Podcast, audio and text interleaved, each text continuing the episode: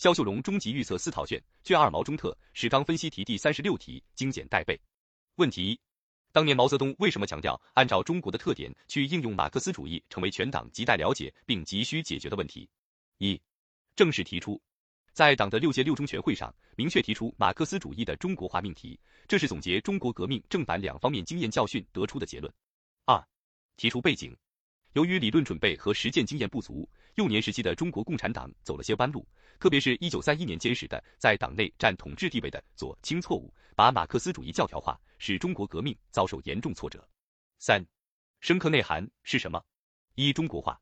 毛泽东强调，按照中国的特点去应用马克思主义，就是要坚持以马克思主义为指程，运用其科学的世界观和方法论解决中国的问题，而不是照搬照抄、生搬硬套。也就是要实现马克思主义中国化，即要把马克思主义基本原理同中国具体实际相结合。二、中国化时代化，马克思主义中国化同时包含着马克思主义时代化的意蕴。推进马克思主义中国化时代化，是解决中国实际问题的客观需要，也是马克思主义理论本身发展的内在要求。问题二，现在我们为什么又明确提出第二个结合？一是什么？现在我们明确提出第二个结合，即把马克思主义基本原理同中华优秀传统文化相结合。二，为什么要结合？这是因为，一只有植根本国本民族历史文化沃土，马克思主义真理之树才能根深叶茂。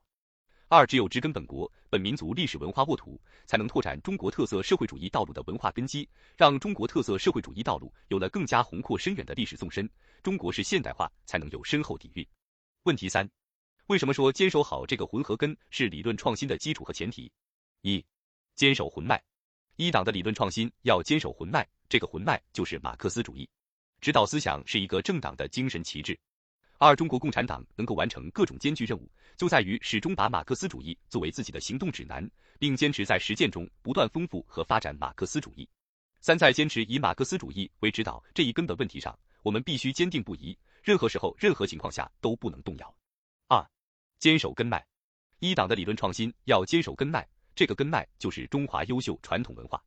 优秀传统文化是一个国家、一个民族传承和发展的根本。二在几千年的历史进程中，中华民族遇到了无数艰难困苦，都能挺过来，就在于培育和发展了中华文化。三中华优秀传统文化是中华民族的突出优势，是我们在世界文化激荡中站稳脚跟的根基，必须结合新的时代条件传承和弘扬好。三，贯通魂脉和根脉，坚守好马克思主义这个魂脉和中华优秀传统文化这个根脉，需要在准确把握高度契合性的基础上，更加自觉地坚持两个结合。